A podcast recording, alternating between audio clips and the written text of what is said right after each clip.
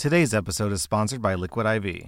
I work out every week, so it's important to stay hydrated. Plus, on top of working out, I've got a three year old whose favorite after meal activity is to run laps, like the little psychopath that she is. Clearly, I need all the hydration I can get. That's why I like to use Liquid IV for my workouts and just for my daily drinking. Liquid IV hydrates you with benefits like electrolytes, essential vitamins, and clinically tested nutrients. With three times the electrolytes of leading sports drinks, plus eight vitamins and nutrients in a single stick, it's clear why Liquid IV is the number one powdered hydration brand in America. And I mean, yeah, vitamins and electrolytes are nice and all, but what about taste? They've got white peach, green grape, raspberry melon, and my favorite, lemon lime. Tastes great to me. Turn your ordinary water into extraordinary hydration with Liquid IV. Get 20% off your first order of Liquid IV when you go to liquidiv.com and use code R slash at checkout. That's 20% off your first order when you shop Better Hydration today using promo code R slash at liquidiv.com. Look, Bumble knows you're exhausted by dating. All the must not take yourself too seriously and 6 1 since that matters. And what do I even say other than hey? well, that's why they're introducing an all new Bumble with exciting features to make compatibility easier, starting the chat better, and dating safer. They've changed, so you don't have to. Download the new Bumble now. Welcome to r slash am I the butthole, where OP's husband abandons her when she's in the middle of a miscarriage. Am I the butthole for arguing with my husband because he left me at home while I was miscarrying? Wednesday, I got devastating news at my personal appointment that our baby had no heartbeat at 11 weeks old. This is our second pregnancy loss, and I'm distraught. My doctor advised me to go home and rest and let my body naturally release all the pregnancy contents, which took two days to begin. Friday afternoon, the pain started to kick in and it increased. My husband had previous plans of going to his friend's house for dinner, but I felt like he should have stayed home with me to support me through this. The pain was so intense, I was in tears and I couldn't comfortably walk or sit. He bought me some ibuprofen and said that he would call to check on me, but I felt that that wasn't enough. My mom offered to come over and nurture me, but I declined because I wanted him to be by my side. After four hours of not hearing from him, I exploded on him since he hasn't been back yet. Now we're talking about divorce. yeah, I don't blame you, OP. If I were in your shoes, I'd be talking about divorce too. You're going through one of the most traumatic events that a parent could possibly go through. Not just a parent, but the mother. And the guy's like, okay, well, I left a glass of water and some painkillers on the nightstand. So, uh, see ya. I'm gonna go play video games with my buddy. OP, I'm giving you 0 out of 5 buttholes. I'm giving your husband, geez, 4.5 out of 5 buttholes? This level of callous disregard to another human being, the mother of your first child and the would be mother of your second child that you lost. This dude should be in mourning, not celebrating with his buddy. Is he a psychopath? Am I the butthole for telling my niece that it's her fault that my horse kicked her? I'm a 27 year old woman. I have a 14 year old niece who's the daughter of my older brother and his wife. She's a very sweet girl, and she loves my horses and the horses that I board, which are all my friends. My brother and his wife live in the city, while I live in my uncle's ranch on my mother's side in a different state. My brother and I have different moms, but the same dad. They sent my niece to come stay with me for a few months, which I greatly accepted. My niece has been great. She calls her friend back in her home state and she FaceTimes her parents once in a while. She's been a great help with feeding my animals and my horses. The only problem is she doesn't know how to ride horses and sometimes teases the horses. I have two very young horses, a filly and a colt, which are very excited horses, and I don't allow her in the field with them. They like to kick and buck even when people are around. I also have an old stallion, which was my first horse that my uncle got me. His name is Rooster, and he's 32 years old. Oh my god, horses can be that old? Hold up. How how long do horses live? 25 to 30 years. Okay. So he's actually on the older side. Rooster is my niece's favorite horse. She's always wanted to ride him. But I don't allow anyone to ride him, and I don't even ride him anymore. Rooster is very patient and kind, but he doesn't like anyone touching his back, legs, and tail whenever you walk behind him. He will kick, but when he knows you're there, he doesn't mind being touched back there as long as anyone approaches him in the front. Overall, he's a great horse. My niece will tease him with a lunging whip by tickling his back legs and his tail, trying to get him to kick. I've told her numerous times and warned her. She still continues to do it behind my back. Well, recently I told her to get Rooster out of the pasture and into his stall. She went to go get him, and I heard a scream in the barn. I got over there, and she was holding onto her leg, crying in pain, while Rooster ran back to the pastures. I asked her what happened, and she said that Rooster had kicked her left thigh, and I asked her if she touched Rooster on the back legs or his tail. She said that she pushed him on his tail to get him into the stall, and that's when he kicked her and ran off. She started cursing about Rooster and doesn't want to be around him. I told her it's her fault that she provoked him and for not listening to me after so many warnings. I told her that bruise on her leg is a lesson now to be careful around bigger animals, especially ones that can kick at any moment. She was able to walk it off, and she called her parents after. Her parents told me that it's my fault for not supervising her and that they're going to bring her home. I told them everything, but they won't listen, and my sister in law told me that I need to get rid of Rooster. I told her no and hung up. Now I'm wondering, am I the butthole? Down in the comments, we have this story from Sage Green. Back when my daughter was four, she had been told numerous times to never approach a horse from behind, especially to never touch his back legs when he can't see you because you're too short. My daughter got kicked in the chest and literally flew about 12 feet, landed on her back with her breath completely knocked out of her. I had to do the pull up maneuver to get her to breathe again, and I thought that I was going to have to inflate her lungs myself with mouth to mouth for a split second, but she finally inhaled. She was lucky her lungs didn't collapse. She had a horseshoe shaped bruise on her sternum and chest area for two weeks. I examined her on the spot to make sure nothing was broken, and she got really lucky. After that, she listened to me regarding large animals and livestock because she knew that it was her fault. And she understood this lesson at four years old. So, no, you are not the butthole here. You warned her time and time again. Okay, down in the comments, I'm seeing a lot of OP is not the butthole and the daughter is the butthole because she should understand better. But I'm kind of surprised by that because I think if you had a scenario of, you know, OP has a 16 year old kid and the 16 year old kid is constantly driving recklessly. And OP says, don't drive recklessly, but the kid drives recklessly. Don't drive recklessly, and the kid drives recklessly. And then inevitably, the kid, you know, drives recklessly and hits someone else and injures them really badly.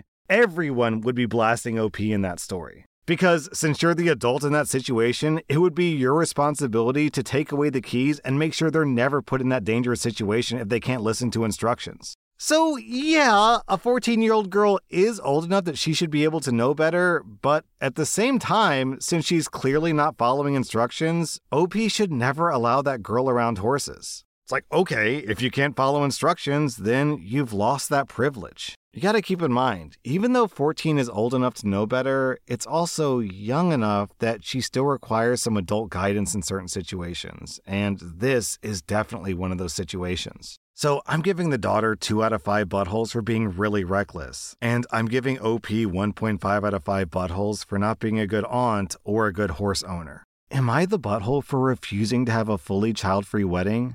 So, I recently proposed to my long term girlfriend, and we're planning for a wedding in summer next year. Everything is still very early stages. My fiance has expressed that she wants a child free wedding, which I'm all for, but I want to make one exception my son, who's 15. I had my son from a previous relationship, and we have evenly split custody of him. Until now, my fiance has gotten along great with him. We've had days out as a family, she's gone to see his ice hockey games, and she's even taking him out on fun days, just the two of them. I brought up that I wanted to make an exception to the no kids rule for my son. She shot down that idea straight away and said that she didn't want anyone under 16 there because she doesn't want to feel like she or anyone else has to babysit on her special day. I told her that no one would have to babysit him. He's 15 and she knows that he's well behaved, and he's generally a quiet kid. She then changed her reasoning and asked me why I wanted my old family and life on the day that I was supposed to be making a commitment to her and our new family. I told her that while I will be making a commitment to her, my son will still very much be my son and my family. She then equated it to wanting my ex at our wedding? what? What am I reading? Which I don't want and I never asked for. I told her that I don't care about the aesthetics of the wedding and that she can pick everything else the food, the vibe, the music, the dress. But the only thing that I want is my family at the wedding my parents, my sisters, and my son. That's my only ultimatum when it comes to our wedding. She started calling me controlling by giving me an ultimatum and said I'd initially agreed to a child free wedding. And what? And now I'm gaslighting her? I said that we can have a mainly child free wedding, but with this one exception an exception that guests can't even complain about being unfair since the only child there is the son of the groom. She called me a dick and is now not talking to me. I really think that this is a reasonable request, but maybe I'm not seeing something. So, am I the butthole?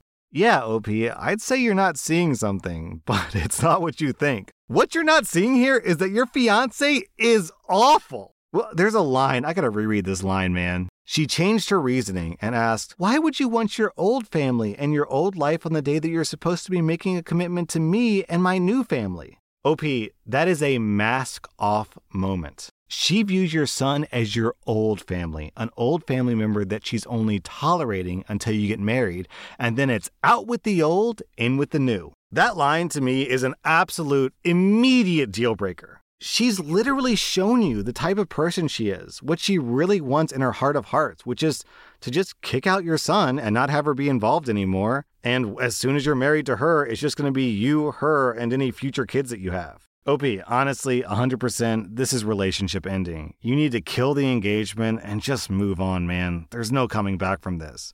OP, I'm giving you 0 out of 5 buttholes. I'm giving your fiance 3.5 out of 5 buttholes. What's really troubling to me about this post is, you know, you approach this very reasonably. You said, you know, here are my reasons. And then she says that you're controlling and you're gaslighting her, but you're not doing either of those things. You're making a very reasonable request like a normal adult. So she's literally manipulating you into thinking that you're the bad person to get your way. She's the controlling one. She's the gaslighting one. Dude, you gotta run, my friend. Run. Take your son and run.